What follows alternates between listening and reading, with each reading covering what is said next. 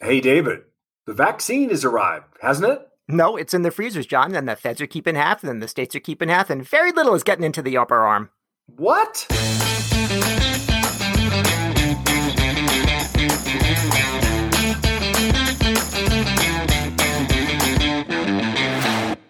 Welcome to Care Talk, your vacation home for incisive debate about healthcare business and policy. I'm David Williams, president of Health Business Group. And I'm John Driscoll, the CEO of CareCentrix. So, John, Merry Christmas. The Pfizer and Moderna vaccines are both approved. They're just sealed up and wrapped in a nice gift wrap. How's everything going? Good news. Good news, David. Good news. But it only is good news if it gets distributed wisely. How do you think how do you think that's going? How's the distribution of the vaccines going? Well, John, we sort of fooled ourselves before with this sort of uh, red herring, which was the cold chain problem. All the freezers that we needed, we talked about that uh, before, the deep freeze. And it turns out that's actually not the real problem that seems to be getting around in the freezers, but a lot of the doses are just sitting in the freezers, John. They need to free the doses from the freezers. Free the doses. I, li- I like that. Yeah, you know, I, I, I must admit, I was a skeptic that we would be able to exploit the technology we have to get a vaccine that was so effective. Now we've got two exploiting this mRNA technology that's just remarkable. And the and the results from the clinical trials are really outstanding. And now that we've got this technology available, it's sort of amazing that we're bungling the distribution. I mean, just last week, uh, General Perna took personal responsibility for the explanation of the uh, of the distribution. But I, I actually think there's some I think some structural flaws with the plan. I mean, we, it's great to see those boxes going out the door, but we are at peak, uh, you know, peak vulnerability as a society with the post Thanksgiving, post post holiday surges. I think you know we had some of the, the, the most devastating, deadly days in sort of COVID time uh, of our experience. And uh, David, what can we do about this? So, John, let me try to underline this point because it's actually a, a, major one. I think it's possible that that we, we always knew there was going to be supply constraints. We wouldn't have enough, but I think we may only be using about twenty five percent of the doses that we actually have, John. I don't believe that. I, I thought I was upset at 50%, but let's, wait. how do you get to 20? So that would say that of the vaccines we have, only one in four is being put into people's arms? So, John, here's what seems to be happening. So, the federal government is getting the vaccine and then they're distributing it. Now, they're not distributing all of it. They're only distributing 45% of what they get. The reason is they're taking, you know, 50% of it and keeping that because they want to use that for the second dose and then they have another 5% for the safety stock which which they have now. They're sending out to 50% or 45% and then some of the states and this is happening in massachusetts they're only releasing a certain portion of it because they want to have enough for the second dose.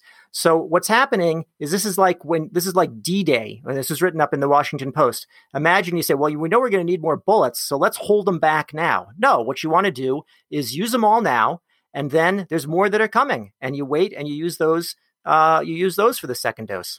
Actually, D Day is the wrong example, David. It's more like if you were being attacked at Pearl Harbor and the ships were sinking. Do you say, well, you know what? Let's let's hold back on some of that ammunition because we got people dying next to us. But you know what? Maybe the, maybe the the, the, the, the Japanese attackers have more. No, it's ridiculous. Um, I, I, think that what, what's extraordinary to me is this incredible bet the federal government made on Operation Warp Speed. The Trump administration has done a remarkable job at catalyzing with the private sector a revolutionary advance in a vaccine that can directly help us. I mean, David, I think that the results of the of uh, there's no question we've only measured uh, fully the clinical results of two doses.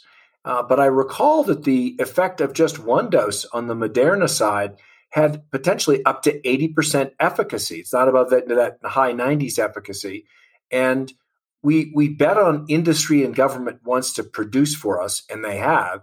And it seems like by holding back those that second wave of doses, we're betting against our own ability to solve the problem. I, I just that that baffles me. Well, John. So first of all, um, with the two doses, even if you are planning to give two doses, and that's the current plan, you still shouldn't hold back because they're manufacturing more. And if there's if there's supply chain problems, they can't manufacture it. We've got even worse problems. So you should just go ahead and do it.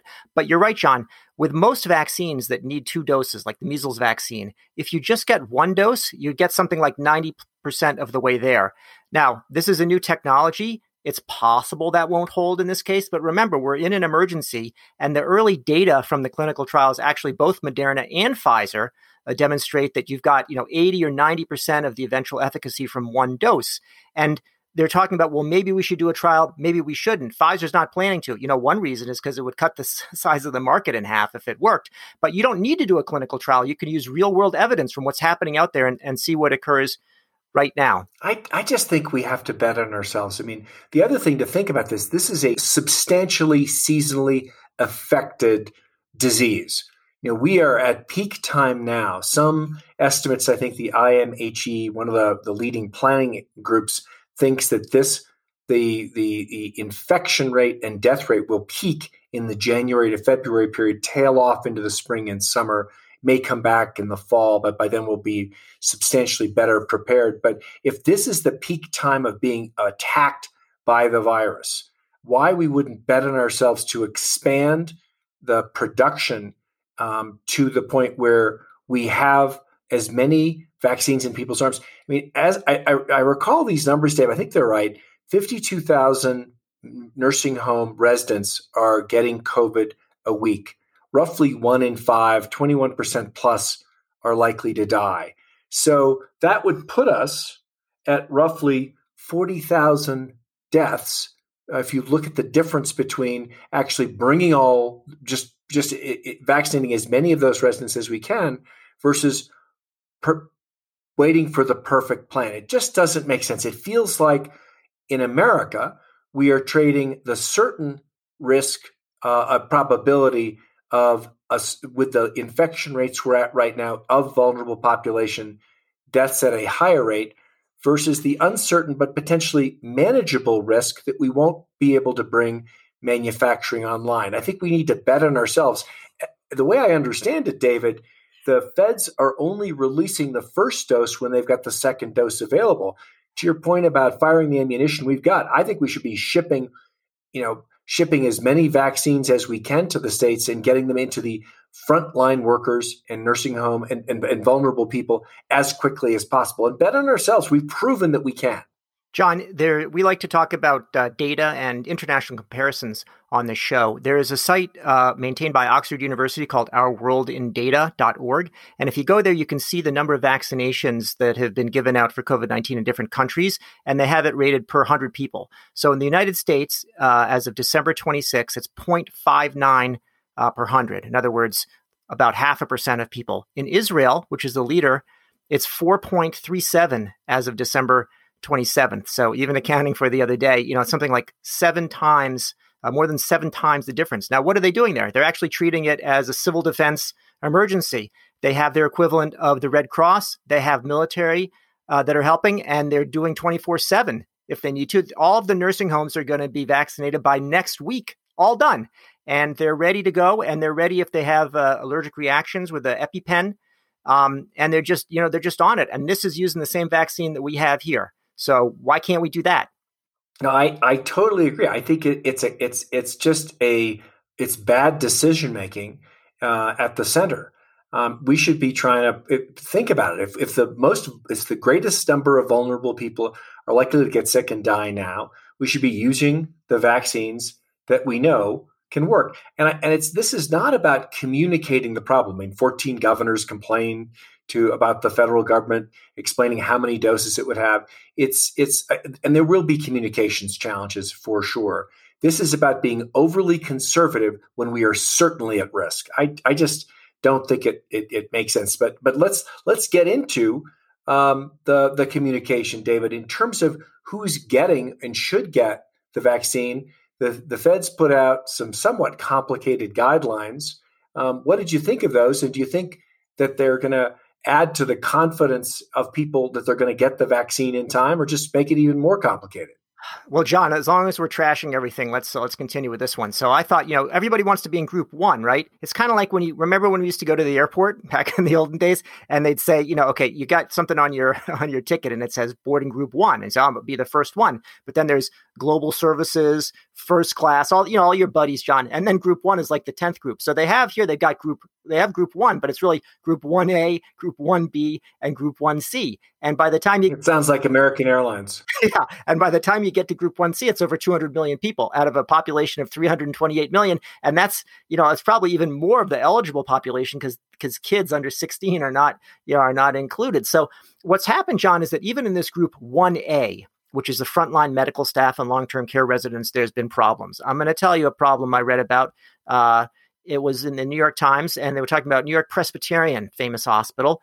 And what happened was they, uh, some employees uh, got access to the vaccine, even though they were in low risk categories, and they just found out that, uh, oh, hey Jay, we've got some vaccine, let's go and pop it in, which the CEO was sad about. The other thing that's happening, I also heard this from a source in New York State, is that uh, they decided first of all new york had this thing where they had five different categories that were different from the cdc one then they aligned it and so this group 1a they said even within that let's prioritize the inpatient provi- inpatient providers which sounds good right? Because they're dealing with the covid patients except when you're an inpatient then that's actually where you've got the ppe in place personal protective equipment whereas when you're dealing with these patients on an outpatient basis you're it's more like the wild west you're kind of on your own and so those providers are feeling uh, that they are not being valued. So we've got remember, John, a ton of stress also in the in the healthcare system. That just when people have been out there saying this is a hoax and so on, they've actually just been bombarded with patients, and people are reaching their breaking point. Well, I think I think again that speaks to one dose is the way. The, one dose is the way. We will we will. I think we can bet on our manufacturing to to ramp up. People shouldn't forget that there are probably a hundred other vaccines in production. The most promising one currently that I think in in in line is the AstraZeneca Oxford vaccine that had a little bit of a, a, a sidestep in its clinical protocols, but does not require cold chain and is much more easily and more flexibly manufactured. Um, I, I, actually think that the CDC was trying to give the states a lot of flexibility. Ultimately, we are a 50 state regime, regardless of whether we like it or not. And the states are going to uh, handle it the way the states are going to handle it. I hear there are even more challenges in uh, this, you know, the center of your universe, the People's Republic of Massachusetts. You talk a little bit about how they are not just doing 50, but less than 50, and then actually it's less than it's around 45% of the vaccines. I mean, can you explain to me what's going on in Massachusetts? well, John, um, no, but I do hear that what happened is they had an, an app like at Mass General Hospital, you know, that, that wasn't working. And as a result, people didn't get their, didn't get their doses. What I was thinking, John, it would be sort of like, you know, like you're sort of like hanging around at the end of the day, and it's like, hey, you know, anybody have a few extra doses? Like, like in when they mark down food at the supermarket when it's about to go bad, you could probably just like hang around and go and get a vaccine. Even a healthy youngster such as yourself, John. So that would be the upside of it. So, John, on a positive note here, let's say let's let's look ahead to the new year. So, there's a couple things that are going to happen. One is the Biden administration is gonna is to come uh, come in, and maybe you have some insight into how the transition's going as it relates to the COVID 19 planning. And then the other thing is that as more doses are available, um, you know, maybe it's going to be in the hands of those that are better at logistics, people like Walmart and CVS and so on. So, do you see any kind of you know hope in that direction? No, I actually think the pharmacies have been intimately involved. Walmart, um, Walgreens, CVS are very engaged, and they do have the infrastructure to really be an extension of the arms and legs of the public health authority to actually make sure uh, initially vulnerable workers, sorry, vulnerable populations, particularly in nursing homes, have access to the vaccines. And I think they're pretty well organized, and we've got a huge retail store infrastructure with lots of pharmacists that are probably underutilized from a clinical perspective.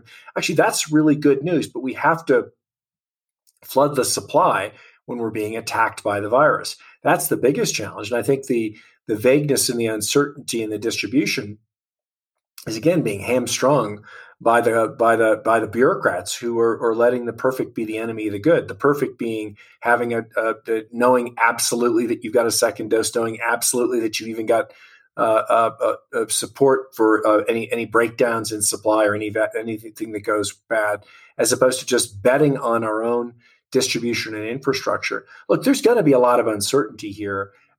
The anti-vaxxers and all of that. I think we need to be, be leaning into the technology that works and bet on ourselves production. And I bet we have the, the infrastructure to you know vaccinate the vast majority of the country to break the back of this uh, by the spring uh, and certainly by the by the by the summer with enough people getting that critical and very effective vaccine.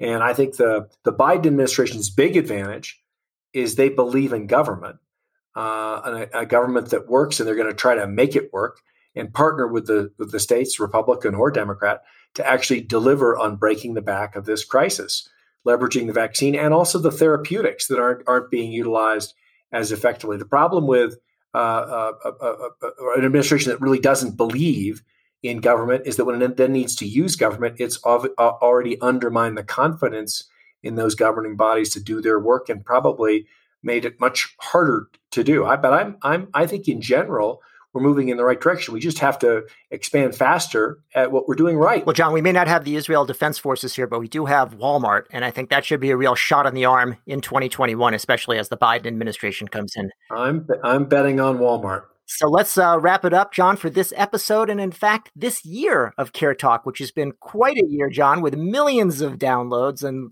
many adoring fans that would be probably rushing us and, and pulling our hair out if it weren't uh, for the, uh, the pandemic. You don't have hair.